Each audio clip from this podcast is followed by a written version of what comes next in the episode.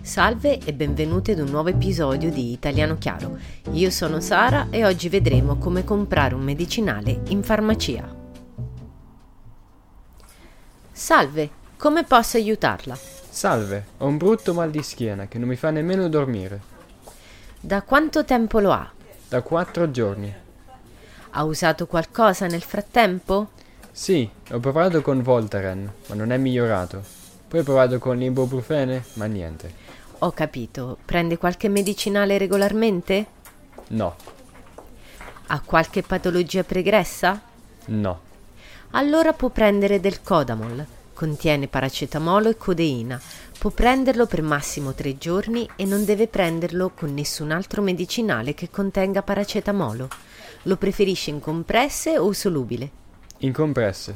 Prenda una o due compresse a seconda del bisogno ogni 4-6 ore.